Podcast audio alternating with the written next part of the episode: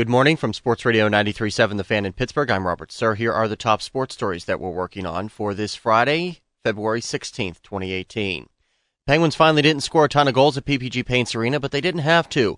Mike Sullivan got goals from Ryan Reaves, Zach Aston Reese, and Evgeny Malkin to beat the LA Kings last night 3 1. I thought the third period was one of the best periods we've played in a while in a one goal game. You know, we kept we stayed with it. I thought our puck pursuit game was really good. I thought we, t- you know, we took care of the puck. We we made sure that uh, we made good decisions and, and didn't feed their transition game. Matt Murray with 34 saves in the win. Penguins conclude their homestand tomorrow night against Toronto.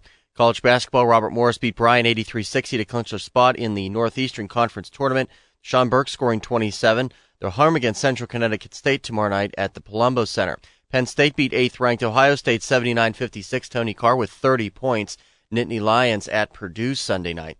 Steelers general manager Kevin Colbert says, sure, he'd like to sign Le'Veon Bell long term, but says he thinks he's optimistic. But Colbert's biggest challenge is probably how to replace Ryan Shazier. With Ryan's injury and his situation, we understand that. Um, you know, I think we lose sight of the fact sometimes that Tyler Matakevich was hurt, you know, within the, I believe it was the same quarter that Ryan was hurt. And unfortunately, you know, he was our number one backup. Pirates pitching coach Ray Searage loves all of his pitchers, so he'll miss Gerrit Cole.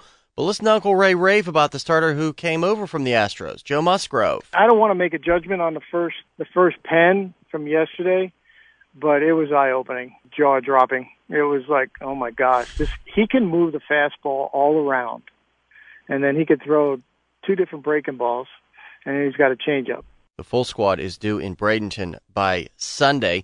NASCAR action Thursday night. It was the qualifying races for Sunday's Daytona 500. Ryan Blaney wins the first race with Chase Elliott winning the second race. Over at the Olympics, the U.S. men's hockey team beat Slovakia 2 to 1, but the men's curling team lost to Sweden 10 to 4.